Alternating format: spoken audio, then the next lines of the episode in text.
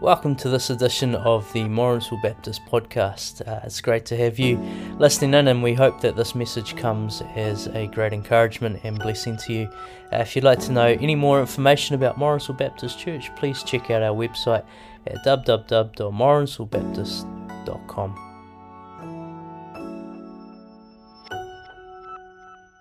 When I was driving here this morning in the car, I really felt on my heart. Um, that something that I didn't write in, in these notes uh, but needed to be shared was um, it's really important to distinguish the difference between two things, and that is the difference between things that might be a fact and things that are, in fact, a truth. That there is a stark difference between those two things, and we can think about our own lives at this current point in time, and you can probably consider some scenarios where we need to examine the difference between fact and truth. Example being uh, one fact we live in a very fallen world. We live in a world that is surrounded by darkness, by evil. But the truth is that we are called to be set apart from that and to live in the light. That fact is that we live in a very unusual time when life is just not normal. It's frightening. But the truth is that it won't always be that way. Fact that each one of us sits here this morning, maybe with sin sitting on our hearts, and me too. We are but humans. But the truth is that if we are willing to surrender those things, that darkness, to surrender that sin to, to God, that the truth is we can be set free. So this morning we talk uh, about Jacob, who is uh, one of the heroes of the faith in our series. And uh, before we start, uh, I just thought I'd share with you that I am. Uh, I studied history of art when I was in my last year of school, and since then I've really enjoyed art. So I've brought to you this morning a visual connection with the life of Jacob through some lovely artworks, none of which resemble any uh, sense of biblical fashion or biblical style whatsoever, because uh, all of this art practically comes from the Dutch, uh, the Dutch realist period. So if you want to imagine what Jacob really looked like, don't bother looking up here because it won't bear any resemblance whatsoever to what Jacob really looked like. But hopefully, we can take you on a little journey through the life of Jacob. I'm going to start just by opening in some prayer. Father, may the words of my mouth and the meditations of our hearts here this morning be acceptable to you, our rock and our redeemer. May you use me today as a vessel for sharing your word and speak to all of us this morning. Guide us, speak to us, and be with us, we pray. Let us examine our own lives with humility and look for how you are speaking to us. Amen. There are five key themes this morning. Uh, the first is just going over who Jacob was. The second is uh, talking about the plan that God had for Jacob. Third, that his family was faithful but wanted to see God's plan in their own way.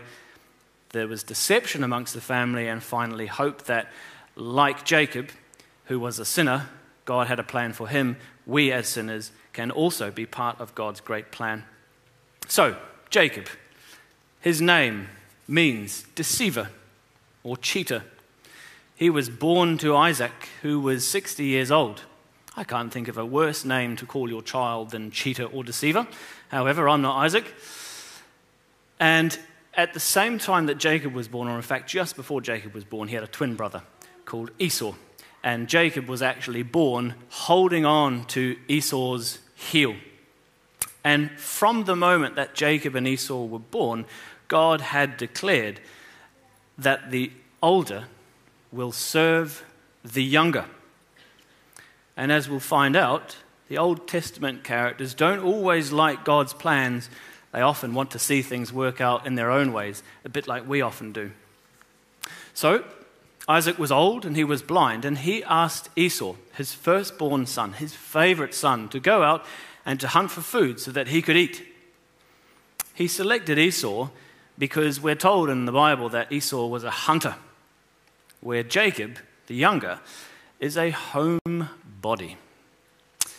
And already there's a potential problem here because Esau is Isaac's favorite, but God's plan is different.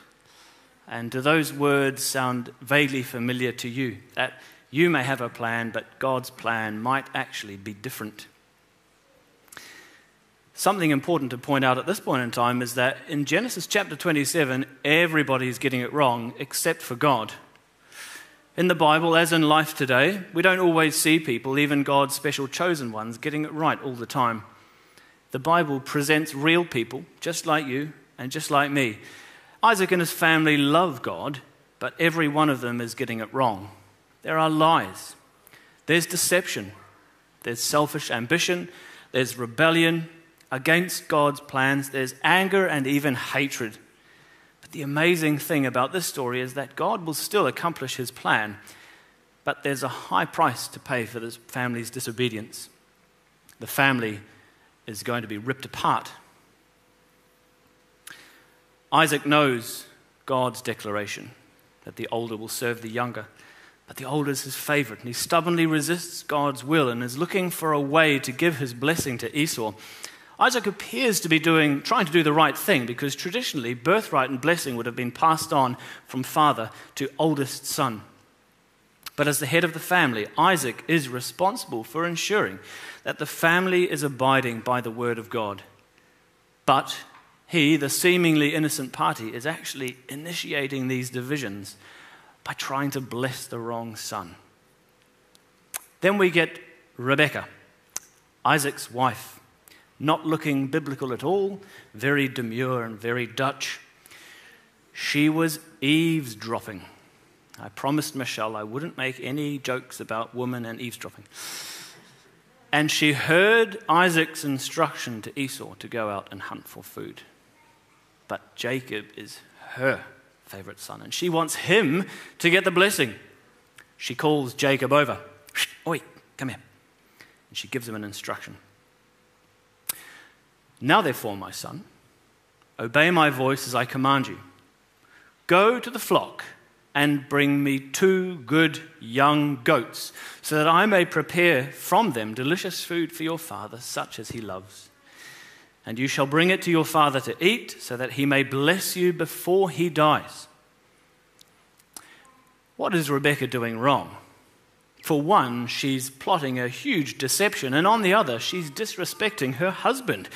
But you might ask, isn't she just trying to do the plan that God already had? Well, she is. But she's trying to accomplish the plan according to her way and her time. And it'll backfire. We can't achieve God's plan through our ways, despite the fact that I'm sure we've all tried it. The message here is that God will work out his plan, but your schemes our schemes will always cost us.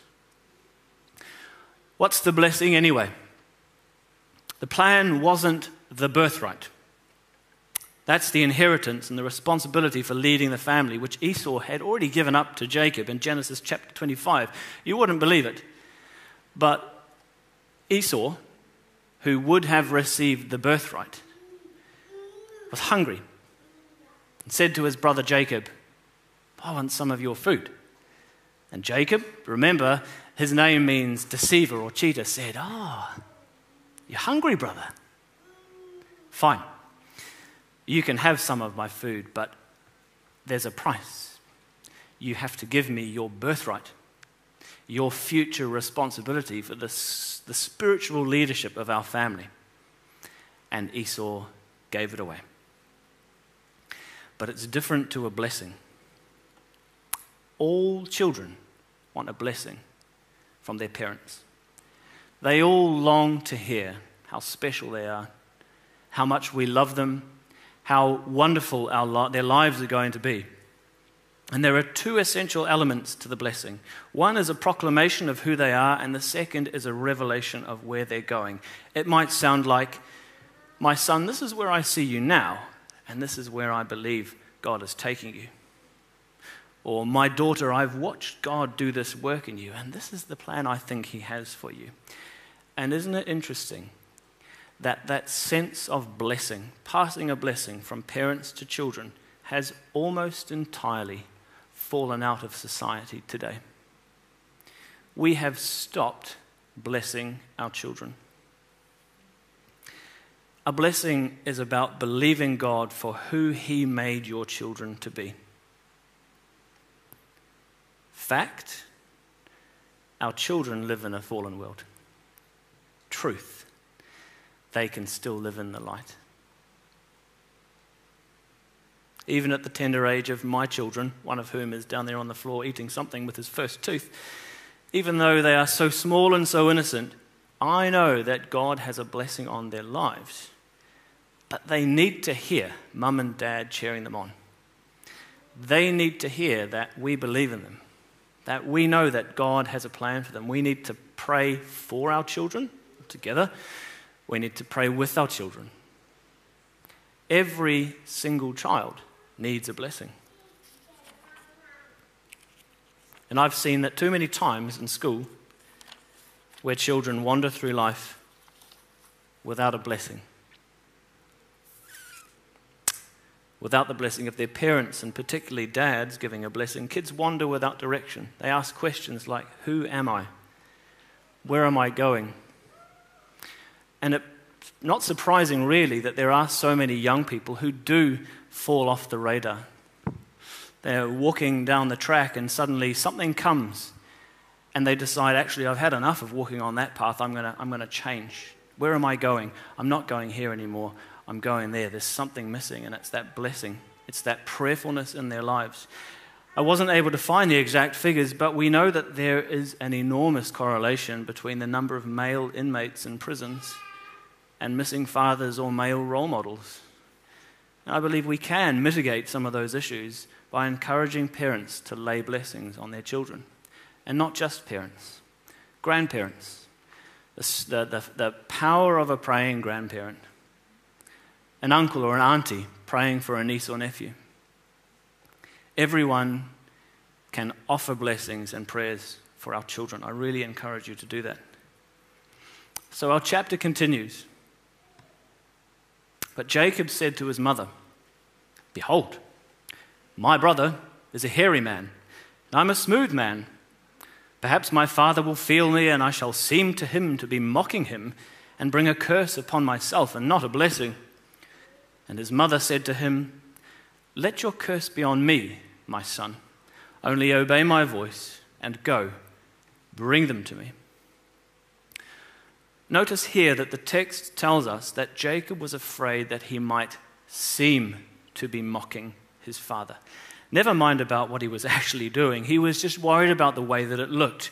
And this is where Jacob gets it wrong. He puts his reputation over his character. It's not who I am, it's what people think of me. That's important. And we talk to the children at school about character or about responsibility. And we tell them that character is how you react or how you behave when nobody else is watching. If you're in a room all on your own, what are you doing? Are you doing the right thing? If you're in a classroom and Mr. Jensen forgets to do his photocopying and hops out for a minute to quickly photocopy that missing worksheet, how do you behave in the classroom when I'm gone? Because that's character. Our chapter continues again. But Jacob said to his mother, Behold, Oh, I beg your pardon. I'm going to carry on there. Um, I beg your pardon. Rebecca even reassures him. She makes a plan to deceive her, her husband even further. Rebecca took the best garments of Esau, her older son, which were with her in the house, and put them on Jacob, her younger son. And the skins of the young goats she put on his hands and on the smooth part of his neck. And she put the delicious food and the bread which she prepared into the hand of her son Jacob. And, result, it works. Jacob goes in with his brother's clothing, the fuzzy arms, and the food all ready to go. But Isaac still seems a little weary. I can hear his old man voice. How is it that you've found the food so quickly, my son? And he answered, Because the Lord your God granted me success. Isaac said to Jacob, Please come near that I may feel you to know whether you really are my son Esau or not. And Jacob carries out the charade, faking the whole situation by pretending to be his older brother Esau. Isaac is fooled.